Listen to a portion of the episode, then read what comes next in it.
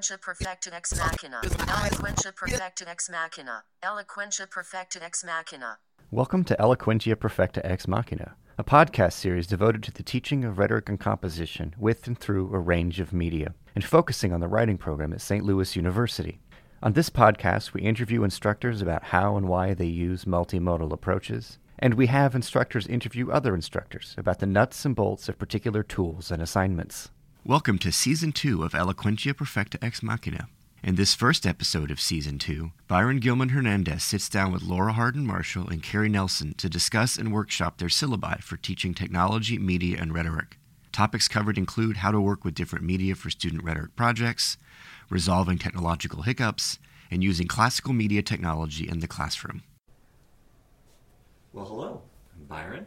I'm here in the CAI lab for a workshop to discuss how we're divining, how we're designing our syllabi for the next semester.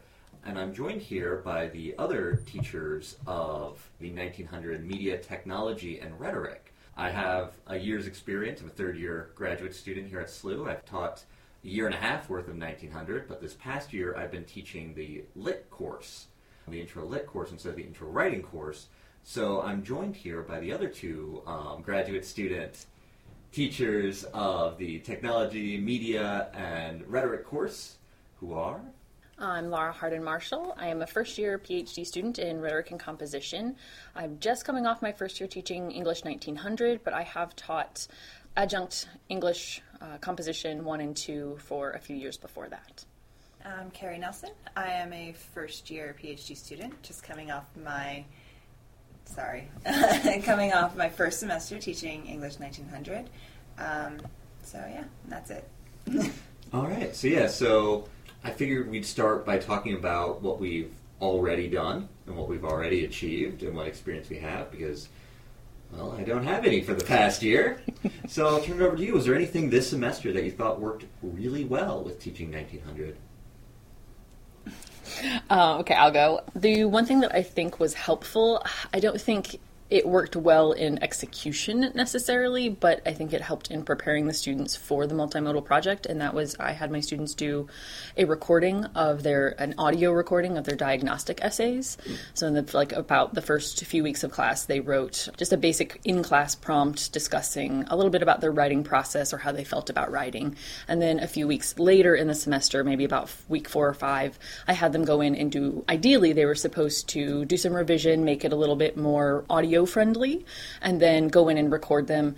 And if they wanted to, accompany that with um, either video or pictures of like their writing space. And so I think what that accomplished overall was letting, getting them familiar with some of the equipment, but the execution was was not quite as maybe what I would have wanted. But I think that also kind of worked well in something that I can do in the future is to actually ha- make an accompanying assignment that asks them to reflect on like to, like to actually sit down and listen to the assignment and see what they would have done differently about the quality or the structure or oh you know i'm just clearly reading this off of my original essay and i didn't maybe make the changes necessary to be more appropriate for an audio medium Right. Actually, that sounds like something I already have my students do um, their uh, previous Eloquentia Perfecta episode talking about my uh, language communities. I have them do it as an audio project, but that's kind of a, just a tack on at the end. Mm-hmm. Record it as audio. The idea of editing it to be editing it for audio Yes. as an element Yeah, and I- tying it into the multimodal yeah project. ideally they were supposed to make changes to to make it more audio friendly and i think a few of them did but it very it came off very clearly that most of them just sat down with their essay and read it straight almost exactly from what they had done before which obviously did not come across as more audio friendly And Carrie, we talked about this in the last podcast. Uh, you were on about some of the things that were working, weren't working, whatnot. Anything that uh, when you're writing your syllabi springs to mind you want to keep? I think I want to keep the annotated bibliography and the breakdown of the major projects, which is actually something Laura helped me with at the beginning of semester. It made them start their projects earlier, which I found very helpful because they would wait up until the last minute, inevitably, of the due date, and then at least this way they had something to build off of, so I didn't get absolute nonsense. Um, I had some really good ones with people being like, okay, I know I need to spend this much time on working on the audio or working on the script or working on the video, and gave them a little bit more room to help themselves or sink themselves, but most of them help themselves. I'm seeing that a lot. So I did the same thing. I, I required them to do a plan of action before they did their multimodal, and I'm seeing it now in their process papers, um, which I'm just now getting to reviewing as they turned their projects in last week. But in their process papers, so far of about the half that I've looked at, many of them have mentioned the plan of action and how it helped motivate them and helped them understand what steps they needed to take. Or they would say, you know, I didn't plan this appropriately. Like I had to go back and do a lot of work in a smaller amount of time that I would have liked. So it, it gave them an understanding of like these types of projects take more time than I had originally thought. You know, that's one of the things about like how I teach the multimodal project, and there's a lot of discussion about how you grade it and all that, and really treating it as something that's like the enaction of an action plan. I have them write a purpose paper, usually, like one where they lay out not like the statement of purpose, but like a paper where they write out what they want their video to look like, what ideally they're reaching for, what their goal is, and the steps they expect to do to achieve it then the video, the multimodal project, I always have my multimodal video because I already have an audio and a visual element elsewhere. Mm-hmm. I have them then write afterwards a paper of what changed, what went, why did I change it? Sometimes it's because, you know, I did it and it worked, but it looked less cool than I thought it would. Mm-hmm. Sometimes it's like I dramatically underestimated how hard this is going to be. Mm-hmm. But I never like, you know, as long as they show up with a video, you know, they mm-hmm. get credit because with freshmen sometimes day before I've had a student show up in my office hours and be like, just this morning it started desyncing and I can't undo it and I don't know what's going wrong. And I'm like, oh, it's okay, it's okay. This gives you a lot to write about in your next paper. Exactly. And you know, and if they approach it like that, it becomes less like, why do I have to make a video? Like, I mm-hmm. don't know how to do videos. I'm not interested in making videos, but more about like the sort of planning out mm-hmm. your ideas and executing the plan and then assessing how that plan mm-hmm. went. Yeah. So yeah, so making it more like a process than just a end design. Yes, it's about like what what steps and what considerations do I need to take in order to enact this thing, whatever that thing might be.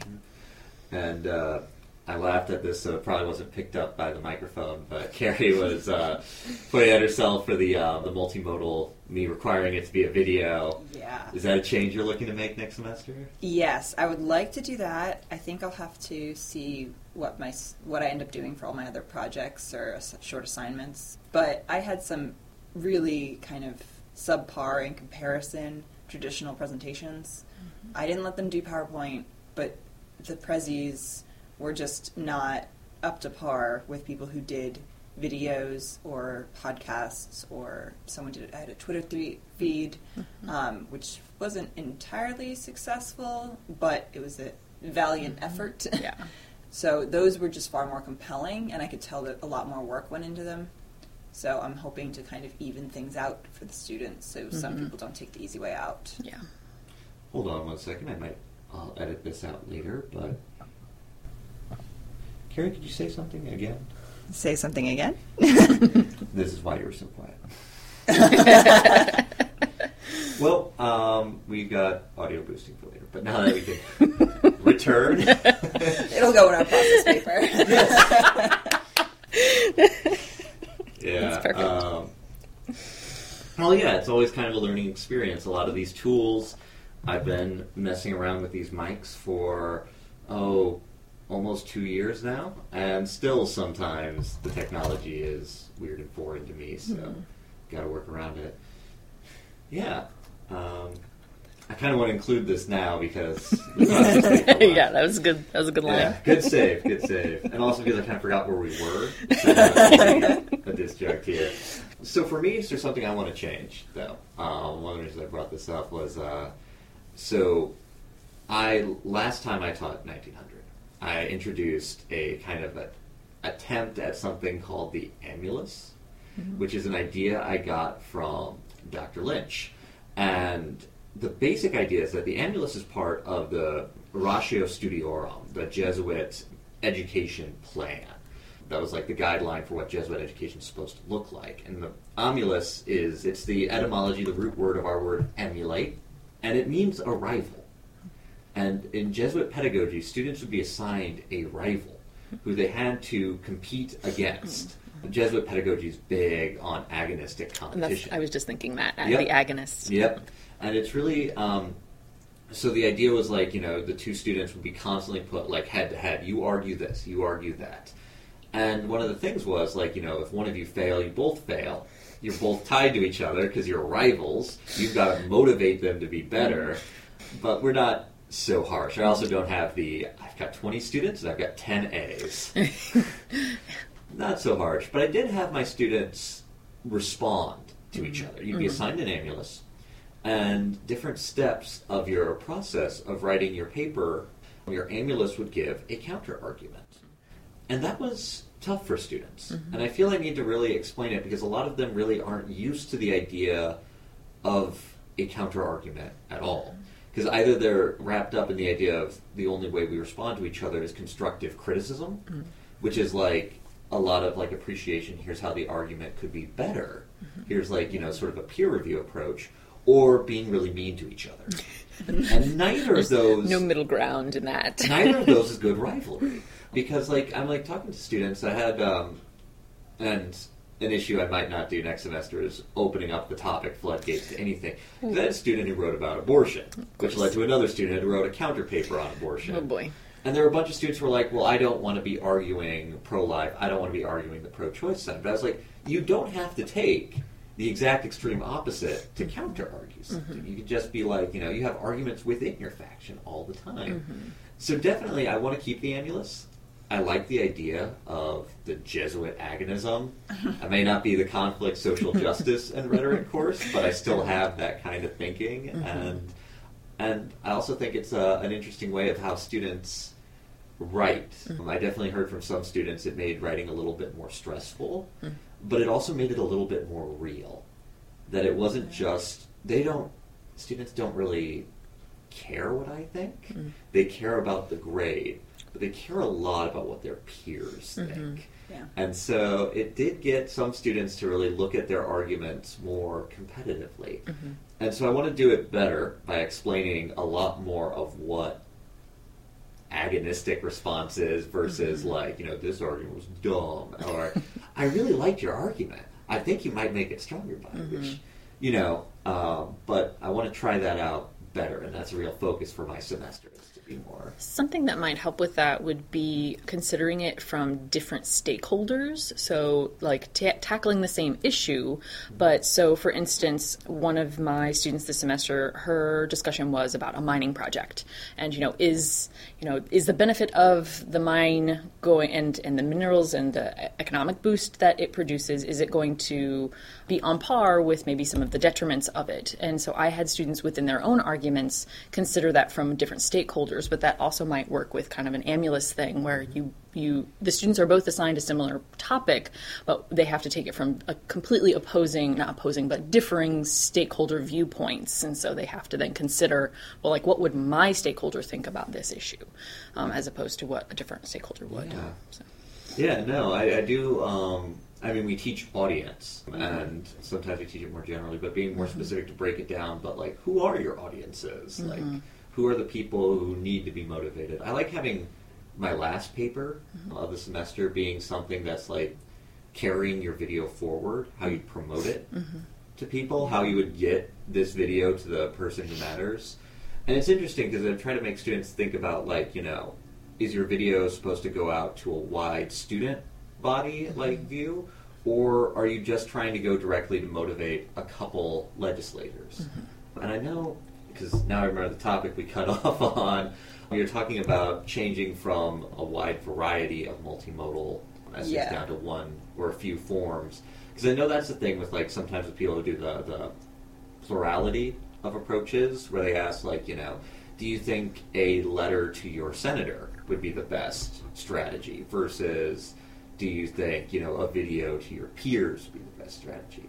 Yeah. Know. Well, and I think kind of like you said, t- we teach the audience, but I don't think I taught the audience directly enough. Hmm. So I had a couple students who had projects that were fine, but did not really fit the audience at all. Hmm. and that was kind of. Mm-hmm. I don't think they even realized it necessarily, mm-hmm. and at this point, like I, I think I mentioned it for the, so they put it in their process paper, but it didn't quite work. Yeah, I had the same thing where they wrote about it and they were aware of it in in their composition, so in the statement of purpose or in the process paper, but in the actual multimodal project itself, that kind of connection to the audience was a little lost.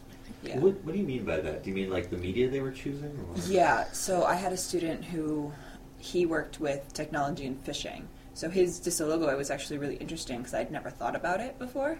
So his Dissoi Logoi, his statement of purpose, like everything was kind of was really interesting and different. So I was kind of excited when we got through. He ended up doing a video, but he was his audience. He said it was one of the remote villages who kind of exist and they kind of sustain their mm-hmm. food I guess, food amount by fishing entirely. And he's like getting them new fishing techniques, and this is the benefits and everything. But he wanted them to be the audience, but they're so rural and kind of disconnected from technology that a video might not have been the best kind of multimedia mm. choice. And I don't think it really occurred to him necessarily at the beginning. So I haven't read his process paper yet, mm-hmm. but Yeah, and actually, I feel like that's something my um, uh, in my very first semester, I let students pick what they wanted. They wanted to do an audio, video, visual, and most of them went to like a visual project mm-hmm. because video's weird and audio seems like more mm-hmm. effort. So they made they went to like chart making websites and mm. made mm-hmm. infographics because it seemed like the easiest option. But I did have enough in that semester of talking, and that, well, I mean that's why I switched to everybody's got to do everything. Mm-hmm. But I did have a bit in that semester of talking about why you would use one media over the other, what the advantages. And I think I might have kind of lost that. That's another mm-hmm. thing. It feels a reminder for me, like you know, if we're teaching a media technology rhetoric course, to be talking about. So why does it matter that it's a video? Why is mm-hmm. it matter if it's a letter or an audio or go all McLuhan here and talk about why the medium is the message? I had sort of a different maybe disconnect that came through in mine. So where the the media itself usually wasn't too much of a problem, but it was what they put in the media. So I had one student who did a presentation. And it was supposed to be geared toward preventing or or maybe more awareness about cyberbullying, and it was supposed to be a presentation that would be directed to students, sort of um, like an educational program, or that they would maybe have to sit through. But in the presentation, it was very statistic heavy. It's like, well, if your if your goal is you know maybe nine to thirteen year olds, they are not going to be caring so much about statistics. So like the media itself wasn't the problem, but what they put within that media. So I had a slightly How different. Yes, like the information that you were conveying was not quite apt in for the the audience that you had said you had chosen. So that's where my disconnect came in. Yeah, and that is a thing talking about like info density. Mm-hmm. Like students who want to use a bunch of text and numbers and mm-hmm. figures in their video, and I'm like, you're overwhelming your mm-hmm. audience. Like, and a lot of times where it's just like they just put up like a flat screen that's like this statistic, and I'm like. Mm-hmm. Do they have enough time to read that? Are they inclined to read it? Like, you know, that sort of stuff might be really well suited for an infographic or mm-hmm. different ways you can make statistics presented for a video. But you got to think mm-hmm. about what medium you're using to present mm-hmm. this information. Yeah. Yeah. Makes a difference. Mhm. Yeah, I think kind of maybe like you said, you kind of work with you make them do everything. Mhm. I think maybe for the, my short assignments next semester, I could do something like that. Make them create an infographic. Make them cr- like do the auto recording like you had them do for their diagnostic, and then maybe forcing them to do all kinds of different ones, and then maybe I'll allow them to choose the end. Then might Hmm. be better if they choose an audience and be like, well, now you have to decide choose one of the try and choose one of the kind of mediums that we worked with earlier in the semester and see if they will work for your audience. Mm-hmm. And then if not try and mm-hmm. see if you have something else or why wouldn't they work mm-hmm. maybe? Now that the CAI lab has this whole like wealth of books for like how to do like graphic design and graphic design fundamentals, I do want to lean more on like the the infographic side of things. I usually just kind of tag it on at the end, like as a finale thing of create a visual project that could be a letter to your senator or a um, advertisement for your video or an infographic. Like I've had students like um, I had one student whose plan was to like get students to watch Blackfish. And so her poster, she made a poster for a hypothetical showing of Blackfish on campus. It was an interesting project because, like, literally, like a few days before at, at the end of the semester, SeaWorld announced they were ending orca shows. And she was like, Well, now my project isn't necessary. And I was like, Well, I mean, it's only a hypothetical. It's only for class purposes. You don't have to actually tear us down. Everything's ruined. I was really passionate, and this this is I'm actually going to use this. Yeah. the one student who truly cared. I was truly going to use her project and put it out there. So literally on study day, I had like a last minute office hours, and she was like, you know, what do I do? Because it's not useful anymore. And I was like, breathe. We can just pretend that it's. Uh, I had an in-class assignment where I made my students make like posters. Like there's like let's design a billboard to try to cover that sort of multimodal. Like why would you one medium be different for another? And the topic I gave them was, well, you were living in St. Louis at the time, but you weren't. But a few years ago, there was a wildfire that was encroaching on a nuclear waste dump outside St. Louis, and there was just sort of a maybe we should do something about that. And so I like Perhaps. used that as like a topic when it was contemporary the year it happened, mm-hmm. and then the next semester I did it again because I wanted to reuse it because it's dramatic and you know mm-hmm. talk about nuclear fire and whatnot. But like one student was like, I googled it and it turns out they already solved the problem, so I don't have to advertise it. It's like okay, listen up, in class exercise, still have to do it. This is a hypothetical. What is so difficult to understand? Yes, Like I I'm going to make up a country. I'm going to make up its its geography, everything ac- according to it, and I'm going to tell you that this is what this what happens here, and you have to avoid Pompeii. Whatever country Do it. Avengers 2 was Get them set out. in, And I was like, that, that is something I would do. Though. that would actually kind of that could be fun. How yeah. would you inform the residents of Pompeii Ooh, yeah. to get out in time? to get like an old fashioned multimodal. Yeah, like how would you Stone do and- it? stone you have to and go To clay. your, you have to go to your audience. Like, You've got mosaics. yeah, would you do it in mosaic? Are you going to pretend to be a seer? Are you going to? I will paint a Grecian yourself? urn. That could actually be a lot of That fun would be for an early super assignment. awesome. God. Yep. Um, Year of Cicero. I actually don't Go. know the timeline of Cicero and Pompeii. No, Um, I have no idea. One of the Plinies died at Pompeii, but Yeah. I hope this doesn't come up on the comps. It will. Year It will was now. Yeah. You have basically guaranteed that this will be on your comps. Trick question. Now I'm prepared for it. Um, yep. What year was Aristotle alive? It's like Uh. I gave you a different one.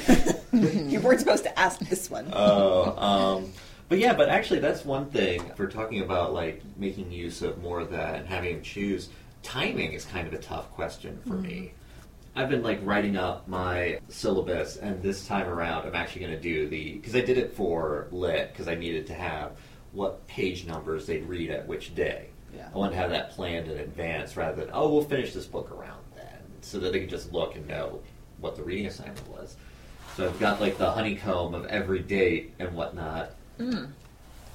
And I want my major writing assignment a few weeks in because I like to have a week where I just have conferencing with them very early on. I definitely want to do that. Yeah, um, that, and that's that was missing from. and I really recommend if you need like just a random assignment, language communities have them find a word because it's really easy to get them to start like you know tell me more about this thing you do. And some students are always going to be like, well, it's a thing I did in high school, and I really I don't know.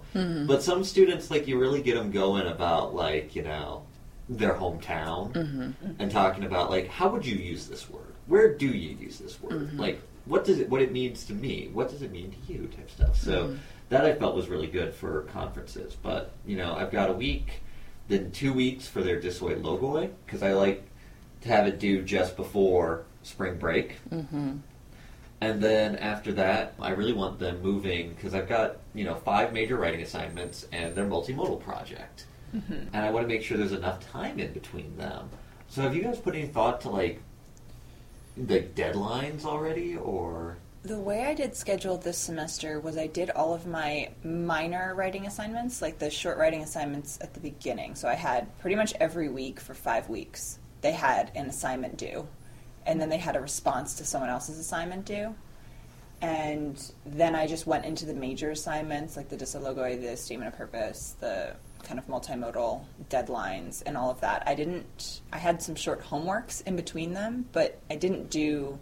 I guess I haven't. I don't have the major kind of writing assignments in the same way that you do. Mm-hmm. Mm-hmm. Yeah, I have very like small stakes, like a, an article response or things like that diagnostic essay and the diagnostic recording, something that they it's can be done in a relatively short amount of time. So mm-hmm. nothing high stakes so much until the Dissoi Logoi gets started. Yeah, I don't lean as much on short writing assignments mm-hmm. as like the, the Paul Silva did. I, I got the mm-hmm. idea to use a blog mm-hmm. from um, former graduate students at Strickland. I Um, try that. Yeah, I did it through whatever, back when we all had Google accounts. Google had Blogger, I think. Hmm. I think it's Blogger or Blogspot. I think they might be the same thing mm. now because Google owns both of them or something like that. Um, the one with the big orange bee. um, and so I had a blog for my class, and I'd have like a topic, and they'd have a week to respond, and it'd just be like, you know, give me like a status update.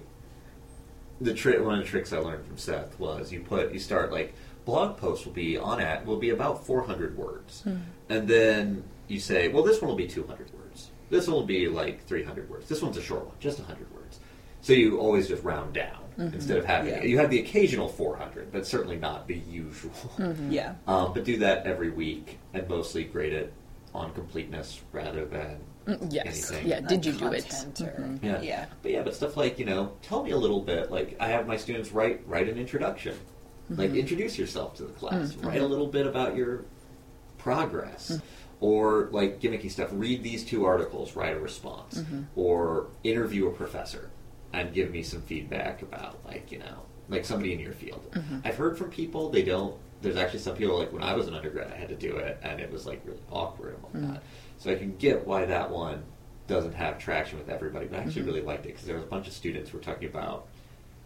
They really sounded like they had really good meetings that really like helped clarify their focus, mm. which is I think important for freshmen.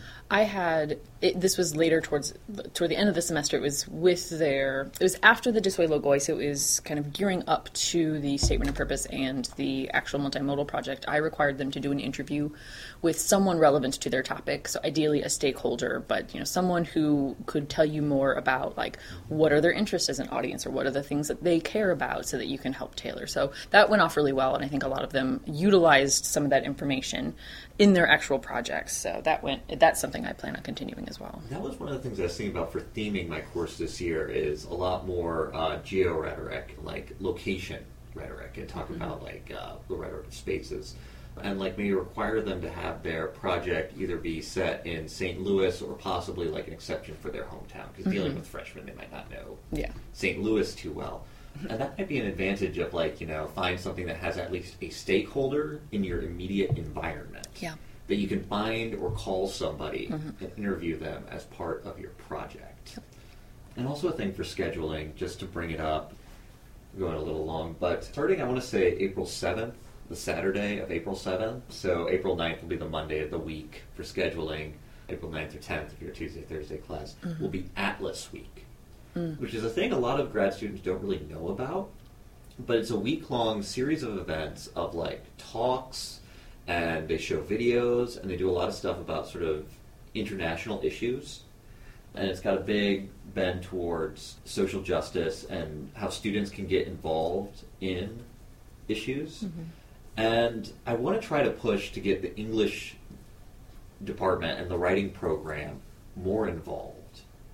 And I'm thinking, like, how can we turn our ocean of students in the mm-hmm. 1900 course towards it? And the obvious, easy way is Make them. yeah. They- the Atlas Week has a passport. You get like a little booklet full of things, and at every event there'll be something you can stamp your booklet for going to things, and like you know you have to go to so many events or extra credit for if you've got a completed pan- like a, a well stocked passport or something like that. Mm-hmm. But I was thinking, you know, to be more charitable to them, to rather than like it's mandatory or whatnot, or try to use the carrot, you know, the uh, here's some extra, Extra credit. Is there a way to incorporate it into our classes? I was thinking blog posts right away, but looking at my um, schedule where I have hypothetically my multimodal projects to be due would be of during week. Atlas Week, um, which was just a coincidence. I did it. I punched in Atlas Week later, and I saw, oh, okay. But it's around the time, April 9th, it's the 13th week of class, if you count spring break as a week of class. It's the week right after Easter break and first full week after Easter, I should say. Is the uh, are the events or kind of the the things that will be going on during Atlas Week is that information available online well ahead of time? Yes. So you um, could have like students, you know, look forward to these are things that are going to be topics of discussion during Atlas Week. Maybe base your project either on something similar or something related, or so you could have them kind of look forward, like look project to the future. You know, okay, what's going to be on? I have to do something in that vein, and then that could kind of maybe spur And it'll help- participation. Now- It'll help restrict their topics as well, I and you don't might get some of that competition. Atlas is already usually Atlas uh, week planning um, is mostly done in the semester of Atlas week, but this semester they've really pushed it to be like to be start earlier, and we already have a theme. From broken walls, we build bridges. Out of conflict rises communities. Bit of a mouthful, but um, as a theme, it's pretty broad, and we're the focus seems we've got as a, the guest speaker is David Miliband, former British uh, foreign. He, he had a higher position um, of some kind, but he runs a currently is uh, some non-profit NGO about refugees. So there's a real refugee focus with Atlas Week, and I feel like the whole broken walls and whatnot has an obvious resonance too. Yeah, um, a lot but of current events. Yeah. maybe. So maybe facilitating something like where does technology fall within conflict and community, or you know, so something within that could be kind of the theme for your particular course, and then you know, saying here's this. Here's this event. Here's this situation that you know we are going to tie into. Or we are going to fo- at least follow closely. So you don't necessarily have to go there. You don't have to do the events, but they're at least going to have a higher awareness of it that mm-hmm. would maybe encourage them to go without yeah. and it could necessarily. be a, a resource for mm-hmm. some yes. of them too. Mm-hmm. Like if you end up getting a little bit stuck, here are people who are involved in kind of a connection to the theme mm-hmm. for our course that if you need to interview someone or you're kind of stuck on who you want might want to go mm-hmm. to or how you might want to present this yeah, find an article be- from that person. Go Yeah. to their website. they mm-hmm. might be a good resource if they have some kind of space where you can email them or on campus or something You know, like that. I do know one event. I don't know when the deadline for events cut off, so I don't know how early we'd have Mm-hmm. the list of all the events. But one of the things I know they always do is the engineering program has like a competition where they have like Is that the boats? no the boats No, okay, different. okay. we will I've win seen- the boats. I've seen the boats. is Okay. that will when it when is the boats I'm gonna guess when it's warm enough to put a boat out on the Sluicer boat. I, no, no, I mean think people that- still do boats now I, I was gonna say, I think it would be better. It's more incentive if it's during the freezing cold. yeah really you better not sink yeah, you had better but not. uh, This the actual yeah um, but the actual um, engineering thing for atlas is they have like a um, they present like a situation and they're like try to engineer a solution to that. And i think there's a cash prize for like good ideas. I think um, they're trying to they, they did something that actually i think became an actual kickstarted project with these like little lamps that were these portable cheap lamps that have like kind of a, a lampshade thing that could be like compressible with an LED. I don't know about that, but I know there's also some other engineering projects, like something with like water stuff that was like a former SLU student's project. like sustainability thing. Yeah, and they do a number of sustainability engineering things. So to tie in technology to it and to look at engineering as like you know mm-hmm. part of our concern with rhetoric and like technology rhetoric is to look at how we use and how we understand technology and how it mm-hmm. informs us, and maybe that could be a good tie-in for that. And it's rather apt that the sustainability department is right across from where our classes are, right? yeah Where is the sustainability department? across the hall. Oh, Yeah, it's always it's always locked. You see people putting the little code in. And Mm. Yeah, they've got a closing the door real keypad. quick. But yeah, so one of my students, her project was about inefficiency of recycling for from this semester, and so I kept kind of nudging her. I was like, "Oh, who's your stakeholder? Who's your interview going to be with? The sustainability department's right across the hall." I don't think she ever did, but I kept like plugging in. I'm like, "Come on, they're right there." So All Yeah. right. Well, I think that's been a really good talk about sort of the ideas. There's a bunch of things to like rolling in my head for like revision and new things to cram in. I'm just hoping I have enough weeks to fit all the ideas now. But yeah, so we recorded this at the end of fall semester. So I'm looking forward to we've got Christmas break to put together our syllabi and see how that turns out. But Lauren Carey, thank you very much for coming on. Yeah. And uh, thank you all for listening.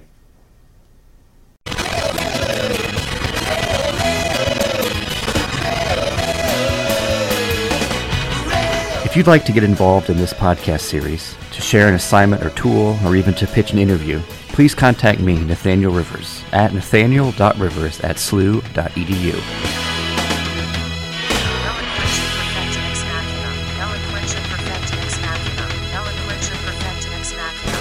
Eloquentia perfecta ex machina.